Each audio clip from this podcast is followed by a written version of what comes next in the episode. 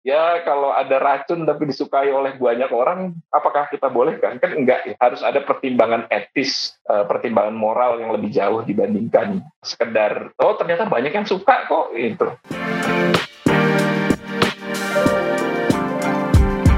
Hai sahabat TCID, kalian sedang mendengarkan podcast Suara Akademia.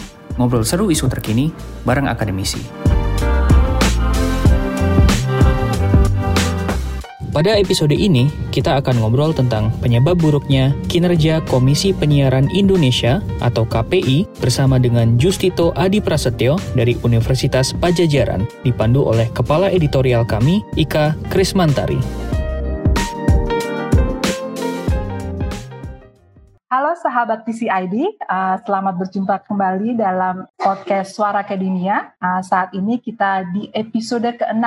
Dalam episode kali ini, saya Ika akan ngobrol nih dengan Justito Adi Prasetyo atau biasa kami panggil dengan sebutan Mas Tito gitu. Beliau adalah dosen Fakultas Ilmu Komunikasi Universitas Pajajaran di Bandung yang juga anggota Koalisi Nasional Reformasi Penyiaran. Terima kasih sekali Mas Tito buat bergabung dalam episode kali ini. Sama-sama sudah diberi kesempatan Mbak Ika kita bisa diskusi bareng. Kali ini tuh kita mau ngobrol tentang KPI, Komisi Penyiaran Indonesia. Jadi sebenarnya tuh ada dua alasan sih kenapa kita ngobrol tentang KPI kali ini. Karena sepertinya tuh orang-orang tuh agak mulai banyak kritik ya terkait kinerja KPI kemarin. Karena yang pertama itu kaitannya sama perkawinannya Atta dan Aurel ya. Dapat undangan nggak mas?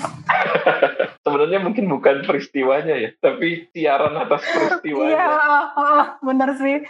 Memang ini menjadi sorotan publik karena disiarkan di TV publik ya. Ini mendapat protes dari banyak masyarakat. Nanti kita akan ngobrol uh, lebih lanjut tentang ini dan yang kedua adalah juga rencana mereka ingin mengatur podcast dan TikTok. Ya Mas Tito ya. Karena ya, sebelumnya mereka pengen banget kan ngatur yang Mas Tito juga tulis di di conversation mengatur Netflix dan YouTube ya. Hmm. sekarang mereka mau ngatur podcast dan TikTok gitu loh. Apakah ini memang kewenangan mereka gitu kan? Kalau kita ngomong tentang KPI sebenarnya itu makhluk apa sih Mas? KPI itu apa sih sebenarnya? Dan kenapa sih buat publik atau warga Indonesia penting untuk memonitor kerja mereka ya? Apa sih pentingnya buat kita gitu Sebenarnya kan kalau kita lihat ya, KPI itu bukan hanya satu-satunya di dunia komisi atau lembaga yang mengatur penyiaran atau bahkan komunikasi. Di Inggris misalnya itu ada Ofcom, the Office of Communication. Di Amerika ada FCC, Federal Communications Commission. Nah, di Australia juga ada, bahkan di Malaysia juga ada. Di Malaysia itu namanya Malaysia Communication and Multimedia Commission. Jadi sebagian negara punya lembaga yang sebenarnya sebangun dengan KPI. Nah, kenapa KPI itu sebenarnya memang harus ada? Karena kalau kita lihat ya penyiaran sepaket dengan frekuensi yang digunakan oleh uh, proses penyiaran itu, itu kan sumber daya yang terbatas. Jadi karena dia terbatas, maka harus ada regulatornya. Sama seperti sumber daya yang lain lah, uh, minyak atau seterusnya itu.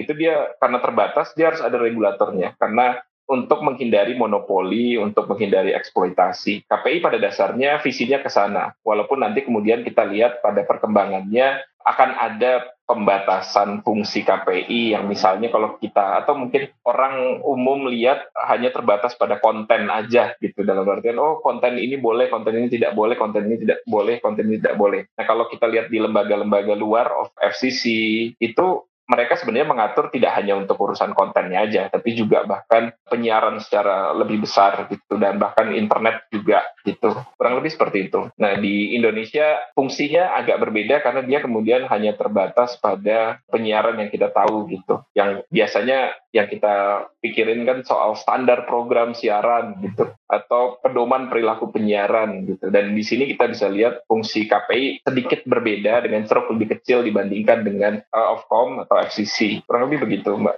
Ini dia sebenarnya Mas Tito. Kayaknya tuh banyak orang tuh melihat bahwa ini bukan it's not a problem gitu. Uh, pernikahan Atta dan Aurel itu disiarkan di publik, pakai TV publik, pakai frekuensi publik, is not a problem gitu sebenarnya. Apa sih yang salah gitu? Kalau kita lihat sekarang gitu, fungsi penyiaran di sini, kalau saya lihat ya, kenapa kemudian tayangan kemarin itu banyak orang yang kemudian permisif. Mungkin kalau saya argumennya hmm. adalah ya kita karena kita terlalu terbiasa, eh, kita terlalu hmm. terbiasa hidup di dalam apa ya di dalam ekosistem penyiaran yang yang amburadul. Kenapa saya katakan amburadul? Bahkan untuk kita tahu ya Indonesia itu kan dari Sabang sampai Merauke gitu, dari Aceh sana sampai Papua. Nah, kalau kita lihat sebenarnya konten yang kita tonton setiap hari misalkan kita tayang apa kita lihat televisi gitu seberapa banyak yang mewakili sih daerah-daerah lokal, apa, wilayah lokal atau provinsi-provinsi lain selain yang ada di Pulau Jawa atau yang selain di Jabodetabek itu kan sedikit sekali ya dalam artian berapa banyak sih kemudian orang Maluku, orang Papua terwakili oleh siaran yang kita lihat di televisi gitu dibandingkan dengan Jakarta tentunya. Itu kita bisa lihat penyiaran kita sangat Jakarta sentris dan hmm. karena saking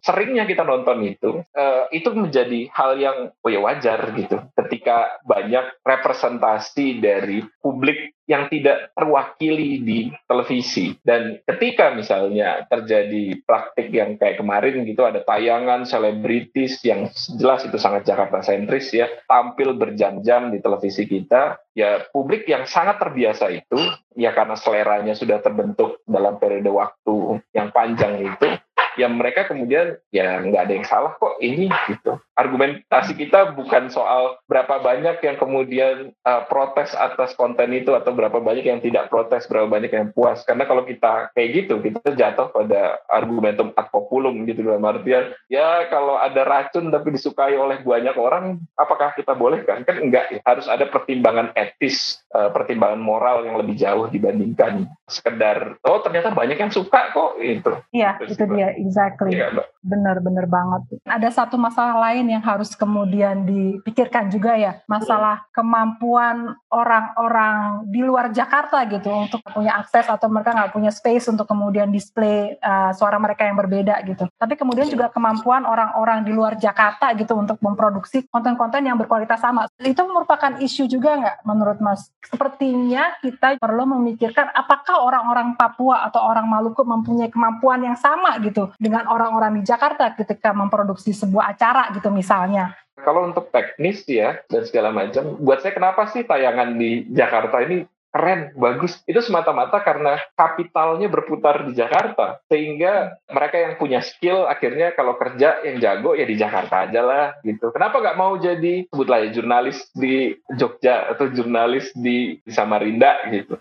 Karena gaji di Jakarta lebih banyak. Kenapa gaji Jakarta lebih banyak? Industrinya tersentralisasi di Jakarta. Iklan juga tersentralisasi di Jakarta. Semua tersentralisasi di Jakarta, termasuk untuk konten, termasuk untuk kreatif ya, tim kreatif dan segala macam. Cita-citanya adalah walaupun mungkin kuliahnya di fakultas komunikasi atau di jurusan komunikasi di Aceh sana, oh cita-citanya kalau mau nanti di stasiun televisi ini di Jakarta. Nah gimana caranya agar itu bisa kita dekonstruk walaupun nanti prosesnya butuh waktu lama dan segala macam, tapi kita harus punya horizon ke situ gitu. Dan ini tentu saja punya kaitan juga dengan otonomi daerah dan bagaimana uang itu bekerja di daerah. Nah gimana kita bisa mengalihkan itu ke daerah kita sebarkan distribusikan termasuk kue kapitalnya. Kalau saya mungkin agak berbeda dengan beberapa akademisi lain gitu. Misalnya eh, mereka punya semangat untuk mengencourage mahasiswa misalnya untuk jadi nanti kalau udah jadi jurnalis eh, jangan di Jakarta tapi di daerah. Problemnya oh, ya? bukan soal ah, ya ada lah. Karena itu kan untuk untuk jurnalis media alternatif atau media lokal buat saya itu penting kita memajukan media lokal tapi visinya itu bukan heroisme atau glorifikasi mau berkorban gitu gimana caranya kita bisa mengkondisikan landasan uh, ekonomi politik yang membuat ekonomi yang sebelumnya tersentralisasi bisa jadi tersebar gitu di Indonesia gitu secara lebih baik gitu. Kalau misalnya kita ngomongin tentang KPI secara organisasi nih Mas, ini hmm. siapa sih orang-orang di belakangnya ya? Proses pemilihan KPI itu dipi harusnya dipilih secara independen. Kalau kita bicara idealnya dipilih secara independen, uh, yang kemudian nanti akan pemilihan akhirnya dilakukan oleh DPR ya, oleh DPR gitu. Memang seharusnya kalau dari situ kita bisa lihat uh, eh, KPI representasi akademisi, profesional dan seterusnya yang mewakili publik untuk menjadi komisioner yang mengawasi penyiaran. Kan gitu ya. Nah, tapi yang jadi tanda tanya adalah ketika apa yang dilakukan oleh KPI, eh, walaupun mungkin mereka mempublikasikannya di websitenya atau seterusnya, tapi yang kemudian tersorot gitu, itu selalu ketika kinerja-kinerja semacam yang mereka lakukan dan tidak lakukan, sebenarnya kalau kita lihat KPI satu-satu hal yang kinerjanya itu nggak bisa kita hanya salahkan KPI-nya saja. Karena KPI itu hanya gejala dari permasalahan penyiaran secara keseluruhan yang terjadi di Indonesia. Bahkan tayangan Aurel eh, atau itu juga nunjukin dia hanya gejala dari problem penyiaran kita secara keseluruhan ya. Karena kalau kita lihat misalnya tayangan dua orang itu itu menunjukkan bahwa ya memang kita nggak pernah punya uh, penyiaran yang memenuhi prinsip keragaman konten misalnya.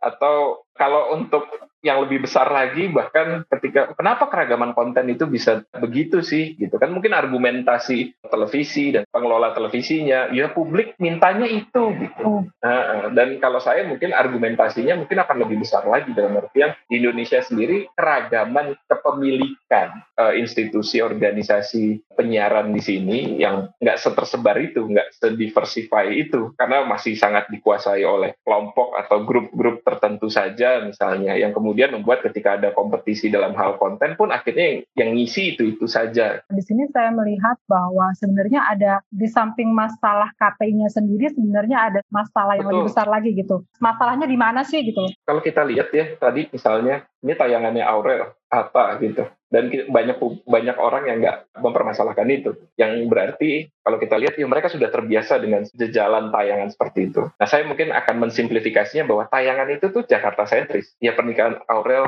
Atta itu kan mewakili gaya hidup, mewakili perilaku. Apakah kita bisa lihat orang seperti Atta atau Arel itu mewakili orang di Kalimantan sana, di Maluku sana, di Papua sana dengan keseharian mereka? Enggak. Tapi karena mereka terbiasa untuk dijejali informasi semacam itu. Tuh. Kenapa hal tersebut bisa terjadi? Gitu selama sekian tahun ya problem keragaman konten di mana stasiun televisi Indonesia dengan tanda kutip itu kan mayoritas ada di Jakarta ya. Jadi yang tercover itu kebanyakan Jakarta. Bukan hanya tayangan selebritis kok gitu. Tayangan beritanya itu kalau ada kejadian bencana di Papua sana biasanya ada delay ketika ada pemberitaannya.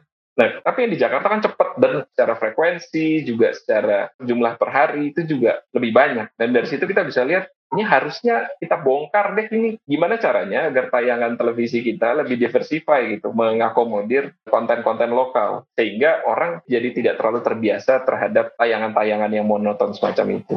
Kita Tapi kalau misalnya kita ngomong tentang konten yang tidak beragam ini kan berarti memang ada masalah juga di sistem produksinya ya. Yang Betul. kaitannya juga tadi asumsi bahwa mereka hanya kemudian melayani audiens yang Jakarta minded gitu kan ya. Jadi kemudian logis gitu ketika mereka hanya menghadirkan konten-konten yang Jakarta sentris. Tapi sebenarnya itu masalah besar ya buat sistem penyiaran yang seharusnya bisa lebih beragam gitu ya Mas. Betul. Nah, kalau seperti itu kan sebenarnya tuh ada masalah yang I don't know like itu sebenarnya ranah KPI juga nggak sih yang bisa kemudian menjamin itu? Saya bertanya ini karena kita uh, relevan nggak sih ngomong tentang KPI saat ini gitu loh? Karena sebenarnya masalah yang ada itu jauh lebih besar ketimbang meregulasi frekuensi tadi gitu loh buat saya meregulasi konten itu penting, meregulasi frekuensi juga penting. KPI harusnya juga ikut membantu ya, walaupun mungkin mereka setelah melakukannya sebagian kerja-kerja seperti mensosialisasikan TV digital, yaitu bukan hanya memfasilitasi tapi mendorong agar digitalisasi televisi itu bisa terjadi gitu. Yang sebelumnya hanya menggunakan teknologi analog di mana frekuensinya sangat terbatas, kalau dia dialihkan jadi digital, ruangnya akan jadi semakin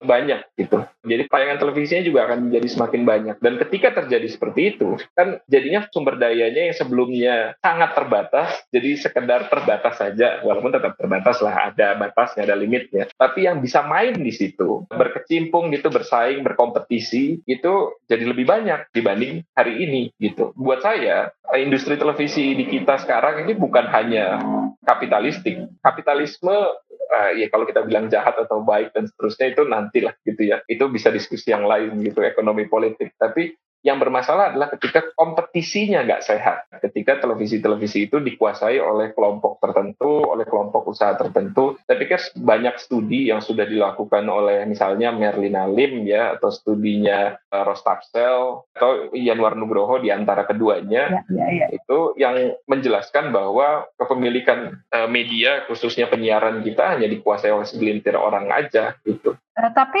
KPI bisa uh, juga mengatur itu, Mas, tentang kepemilikan itu, memangnya? Nah, sebenarnya tidak bisa di situ, tidak, kan? maka uh, mendorong gitu. Dorong. Karena kan pada akhirnya kalau kita nimpukin KPI aja gitu ya, tapi membiarkan ekosistem yang lebih besar, bukan hanya kasihan KPI-nya, tapi kita kayak kita nggak cukup akurat untuk kayak the, the real problem tuh bukan di KPI per se kan sebenarnya, tapi lebih ke sistem penyiaran kita yang memang Betul. yang muradul gitu kan. Walaupun kalau saya catatan saya tetap aja sih kalau kemarin misalnya ketua KPI-nya mengatakan bahwa pernikahannya jadi contoh penerapan protokol kesehatan gitu. Kalau memang masuk akal nggak gitu amat gitu. cari justifikasi iya, mereka cari ya. justifikasi. Jadi ya nggak berarti KPI-nya apa ya lepas dari kesalahan ya. Ya harusnya lebih galak juga untuk urusan konten yang memang tidak mengakomodir kepentingan publik ya. sebutlah begitu. Uh, tadi sebenarnya satu yang menarik dari jawaban Mas Tito adalah tentang proses digitalisasi ya yang sebenarnya ya, bisa didorong ya untuk menciptakan keragaman konten. Cuman bisa diceritakan nggak kondisi sekarang tuh tarik ulurnya seperti apa? Kalau saya lihat sih kan dari kayak pemain bertahan stasiun stasiun TV yang besar-besar mungkin terada enggan ya, karena kan mereka harus membagi pangsa pasarnya berarti. Posisi KPI sendiri tuh gimana saat ini ya? Kan posisi KPI bukan sebagai pencetus aturannya, kalau kita lihat ya kesannya kan kalau kemarin ya ada demonstrasi undang-undang cipta kerja.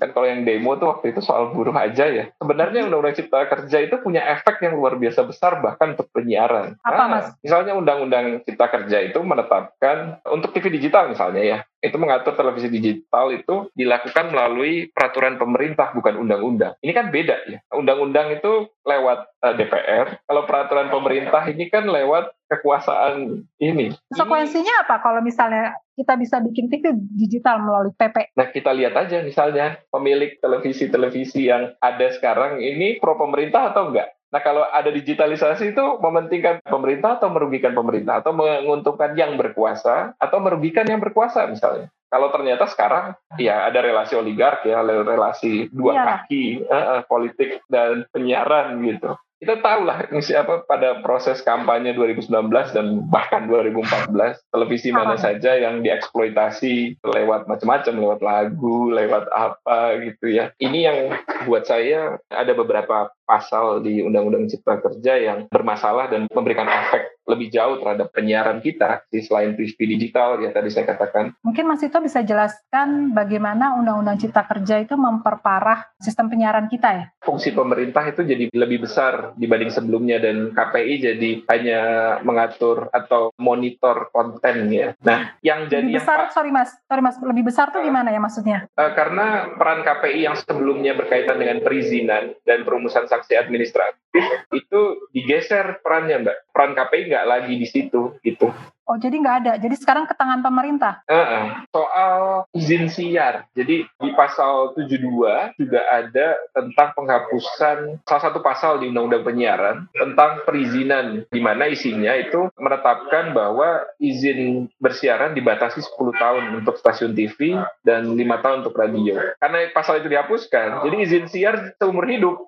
Wow. Sampai dia kemudian dicabut. Dan di situ kemudian jadi bermasalah. Dalam artian dia nggak spesifik di situ. Oligarkinya dipermanenkan akhir jadinya. Ya, uh, saya tanya uh, tadi bagaimana posisinya KPI gitu terhadap digitalisasi karena kalau nggak salah dengar ya kayaknya kan juga ada kayak koneksi yang cukup kental gitu antara KPI dengan yang diatur gitu. Koneksi-koneksi mereka di TV-TV swasta gitu itu cukup kuat juga gitu. Akibatnya misalnya ada macam teguran atau kayak laporan gitu dari publik misalnya mengomentari atau memprotes ada konten yang bermasalah gitu bisa saja tidak ditindaklanjuti sesuai dengan prosedur yang seharusnya berjalan ya tapi kayak diabaikan saja gitu karena mereka koneksinya cukup kuat gitu. Nah, saya mikir apakah memang dengan KPI yang seperti ini gitu jadi proses digitalisasi yang memang kemudian diharapkan bisa mendorong konten yang cukup beragam itu dengan pertanyaan besar terhadap independensi KPI sendiri itu jadi masalah juga gitu loh mas. Hmm. Ada dengar-dengar kabar itu nggak? Kalau kita lihat ya, saya sendiri adalah orang yang percaya bahwa pada dasarnya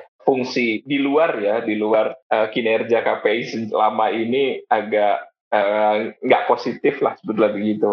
Itu satu hal bahwa kinerja KPI itu harus di harus diperbaiki. Tapi model pengawasan penyiaran itu membutuhkan KPI untuk diperkuat dalam hal kewenangannya institusinya gitu.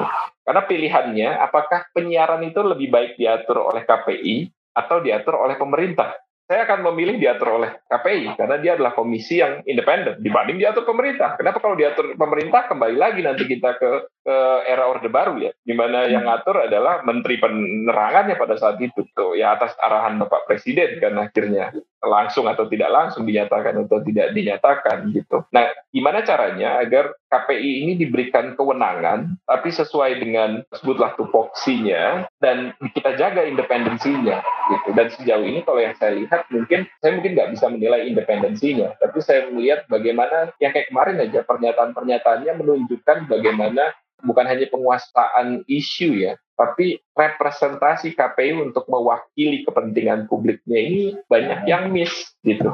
Berarti ini akan perlu peran civil society yang kuat ya Mas ya di sini ya untuk memantau benar-benar kinerja KPI.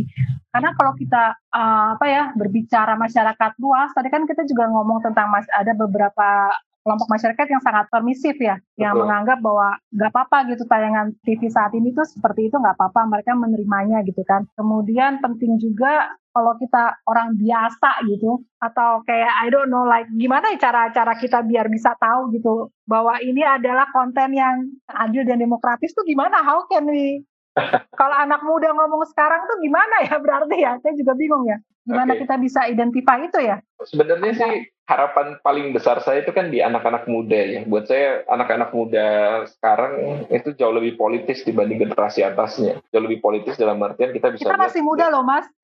Iya, kita termasuk ini termasuk yang dirangkum kok Mbak Ika. Oke, oke, oke. Sangkain kita kayak mau nyeramain anak muda enggak loh, kita masih muda ya. Muda atau tua bukan hanya soal angka di KTP kok. dalam, soal, dalam. soal, soal mindset. Oke. Okay. Gimana? Kan kalau kalau kita lihat yang saya demonstrasi omnibus law uh, ketika memprotes undang-undang cipta kerja, itu kan motornya bukan hanya anak-anak muda secara usia, tapi mereka yang uh, muak pada status quo dan seterusnya. Nah, ini juga harus ditanamkan dalam konteks penyiaran gitu. Dan kalau saya lihat misalnya uh, visi itu juga ada di mahasiswa-mahasiswa. Mungkin kalau mahasiswa-mahasiswanya nggak uh, ada di lingkup bidang komunikasi gitu ya, itu nggak benar-benar relate tapi kan kalau kita lihat ya, ini ada berapa banyak, ini kampus saya mengajar gitu, ada berapa banyak sih kampus uh, komunikasi di Indonesia yang kemudian belajar tentang media, mereka adalah... Saya ngacung. Uh, uh, uh, nah itu. ya kan harus berani bergerak ya, dalam artian ya protes, terbuka gitu, terbuka. Dan kalau ada uh, movement ya, civil society uh, atau ada pergerakan lewat apa pun protes dan segala macam ya ini harus di ini kan harus di harus bisa disupport bareng-bareng gitu. Ya kan sebenarnya kalau kita lihat uh, apa ya penyiaran ini ini hanya satu dari sekian hal yang jadi masalah Indonesia ya. Ya bukan berarti ini mungkin kita abaikan tapi kita nyicil satu-satu gitu. Oke kita adalah kita adalah sebagian yang uh, mengawasi penyiaran. Nah, untuk yang urusan ya, Minerba, uh, yang Minerba, yang lain. Gitu. Harus dikawal ya? Harus dikawal. Ya, dan emang anak muda punya peran penting ya di situ ya. Uh, ini yang satu lagi sih Mas, yang menurut saya, saya juga menarik ya kaitannya sama digitalisasi gitu. Karena saya mikir kewenangan KPI di ranah digital tuh saat ini gimana ya Mas ya? Amin kalau misalnya dilihat dari uh, sudut pandang uh, hukum, apakah sebenarnya mereka punya wewenang ya mengatur ranah digital saat ini ya dengan undang-undang yang ada? Kalau kita lihat ya, misalnya uh, kalau untuk konten, buat saya enggak ya, karena kalau dalam ranah konten ya karena kan ya. ya internet sangat tidak terbatas dan seterusnya atas dasar apa kemudian sesuatu diatur atau enggak. Karena nanti akan sangat ini ya dan enggak lah itu adalah ruang uh, bebas misalnya. Tapi untuk televisi digital yang tetap sebenarnya mengandalkan frekuensi walaupun teknologinya berbeda pada dasarnya prinsipnya sama bahwa itu terbatas gitu. Dan di situ Hmm. peran KPI tetap ada untuk meregulasi itu. Dan dalam konteks Indonesia sebenarnya yang salah satu yang buat saya penting selain keragaman konten dan jadi payung besarnya adalah keragaman kepemilikan sih. Jadi lebih agar tidak oli- oligopolistik lah seperti yang terjadi sekarang. gitu. Iya sih, ah, karena saya bertanya ini sebenarnya kalau misalnya kita ngomong ranah digital kan tadi kemudian tentang rencana KPI itu loh mau mengatur YouTube, Netflix, terus podcast, terus TikTok juga itu berarti itu kan kalau misalnya dilihat dari ah, sudut pandang hukum sebenarnya bukan ranah mereka ya. Betul, betul. Cuma waktu itu saya juga bahkan pernah berdebat sama ada KPID Jabar ya waktu itu. Heeh. Ada perbedaan persepsi sih akhirnya di mereka tentang tayangan, Mereka- tentang penyiaran. Mereka itu KPI di KPI sendiri gitu. Saya nggak bisa mengeneralisasi semuanya ya karena saya nggak kenal personal gitu. Oke. Tapi pada saat diskusi itu, oh ini mungkin saja ada permasalahan persepsi di situ atas eh, penyiaran dan kemudian landasannya apa gitu. Karena buat saya sendiri gitu ya eh, visi atau tujuan walau visi atau tujuan kenapa KPI harus mengatur regulasi apa meregulasi dan seterusnya bukan hanya prinsip moral yang oh ini saya nggak mau misalnya kalau kita nonton SpongeBob ya terus branya Sandy itu disensor kan itu absurd gitu atau puting sapi gitu ketika acara tentang apa disensor kan yang terjadi seperti itu ya kan itu itu itu realnya seperti itu sempat seperti itu terjadi Iya sih. Nah itu kan sebenarnya kelihatan dari ya walaupun itu dilakukan oleh televisinya sih. Jadi self censor atau self hal semacam itu. Tapi kan itu terjadi karena teguran KPI yang sebenarnya tidak benar-benar akurat tuh. Nah gimana caranya agar bukan hanya bias moral tertentu yang masuk, tapi memang untuk visi edukasi yang lebih jauh. Sebenarnya saya off topik dikit banget ya Mas ya. Sebenarnya saya uh, ingin mengom- mengomentari yang masalah swast sensor ini loh. Itu menurut saya konsep yang sangat menyeramkan ya. Itu kayak 1984 gitu nggak sih? Like you have like an ingrained control gitu of apa yang seharusnya ditayangkan ke publik dan George Orwell. iya masalahnya kan serem banget ya kalau misalnya kayak uh, kita nggak butuh apa-apa gitu jadi kayak ada konsep yang apa ketakutan gitu ya dari diri para pengelola TV itu sendiri gitu kan ya. Betul. Tapi seperti sekarang itu. ini sampai sekarang swast sensor tuh masih ada mas. Hmm, kadang-kadang saya sih lihat ya. Kadang-kadang Contohnya apa? lihat. Contohnya apa? ya itu yang tadi eh, maksudnya sensor terhadap yang vital atau apa ilustrasi atas ter- itu oke lah ada beberapa hal yang memang dia bisa disensor karena memang terlalu vulgar dan segala macam tapi kalau untuk yang masih dalam batasan dia tidak vulgar harusnya dia tetap boleh gitu nah dan di situ kan kita bisa lihat ya ada bias di situ Berarti Kalau emang kalau kita ngomong tentang penyiaran di Indonesia tuh emang jatuhnya ke mana-mana ya sistem politik, sistem ekonomi, distribusi power juga ya. Berarti emang Betul. kompleks banget ya. pusing lah. Karena sebenarnya masalahnya nggak cuma KPI doang ya sebenarnya, tapi ada masalah yang jauh lebih besar. Jadi kayak kalau KPI itu kayak the tip of iceberg gitu mungkin ya. sebenarnya kalau saya dikasih pilihan apakah akan memperkuat otoritas KPI saya akan memperkuat otoritas KPI Di- kalau misalnya diberi pilihan nah ya dibandingkan otoritas itu dipegang pemerintah gitu Bersih. kan sesederhana itu sebenarnya kalau dipegang pemerintah nanti yang 1984-nya kejadian beneran Aduh, serem juga ya. Ah, nggak tahu sih mas ah, zamannya Harmoko ng- ngalamin nggak mas? nah yang ngalamin lah itu dunia dalam berita kan Oke oke. Kalau misalnya nih kita ngomong yang hal-hal yang utopis ya, yang idealis gitu. Kita ngomong tentang KPI yang ideal itu seharusnya seperti gimana sih mas? Yang sesuai dengan visi misi itu? kalau saya sih inginnya ya eh, KPI itu juga mengatur untuk urusan bahkan perizinan, urusan administrasi ya, eh, sanksi juga dan seterusnya. Nah, tapi catatannya untuk kewenangan itu harus berdiri di atas independensi. Nah, ini yang kemudian jadi catatan untuk KPI. Karena sejauh ini yang kalau yang saya lihat, walaupun fungsi KPI akhirnya seperti terkerdilkan dan undang-undang cipta kerja yang baru juga membuat fungsi atau peran KPI itu jadi menciut gitu. Dan peran pemerintah menguat karena ada beberapa pasal yang kemudian menghapus peran KPI dalam proses perizinan dan perumusan sanksi administratif. Nah, Jadi yang tadi peraturan pemerintah itu ya tadi ya, mm, betul. salah betul. satunya. Terus gimana kita bisa break the cycle, Mas? Apa kita nggak bisa ngapa-ngapain? Just, just the way it is.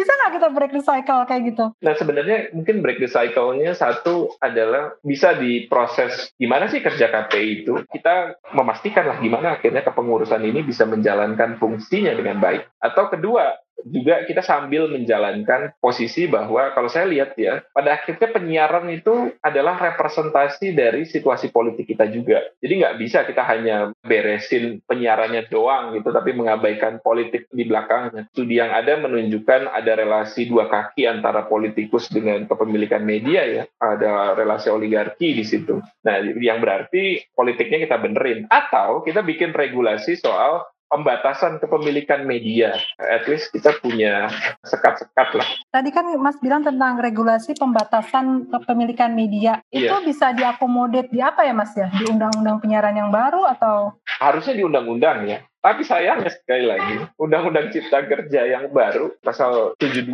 itu menghapus sanksi pidana untuk pempusatan kepemilikan dan cross ownership. Jadi yang sebelumnya diatur soal pembatasan gitu, jadi pemilik modalnya, pemodalnya harus seberapa beragam dan seterusnya, yang ini kemudian di, dihapuskan. Dan ini yang kemudian membuat dengan adanya Undang-Undang Cipta Kerja yang baru, kayaknya makin parah ini oligarki ya untuk urusan medianya pertanyaan penutup nih, kayaknya kan dari tadi kan rada kalau misalnya prospeknya rada gloomy ya.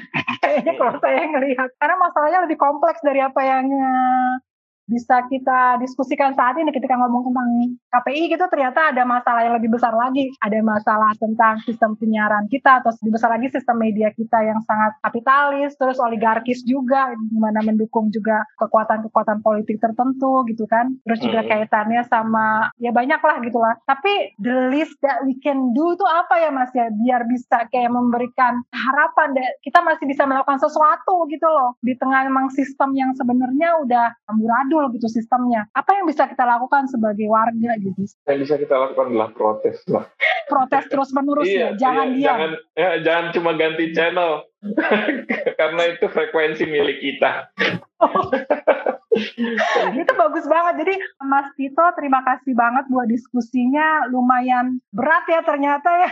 ternyata topiknya ya kalau saya lihat bahwa ketika kita ngomong tentang KPI sebenarnya ada masalah besar yang harusnya kita juga selesaikan bersama-sama gitu ya. Ada masalah sistem media yang memang terlalu komersial gitu ya yang mendukung memang uh, kepentingan-kepentingan politik tertentu gitu. Gimana hubungan antara KPI dan juga pemilik media juga cukup kental di sana gitu kan ya. Tapi tadi Mas Tito juga memberikan pesan yang cukup hopeful ya menurut saya gimana supaya di tengah kekacauan sistem yang ada saat ini kita nggak bisa tinggal diam, kita harus melakukan sesuatu setidaknya speak up ya. Ya hal ini memang tidak bisa kita diamkan begitu saja gitu. Jadi itu saja mungkin sebagai penutup diskusi kali ini. Terima kasih lagi sahabat PCID dan mengikuti podcast kali ini. Sampai berjumpa di episode berikutnya. Kalian telah mendengarkan podcast Suara Akademia, ngobrol seru isu terkini bareng akademisi.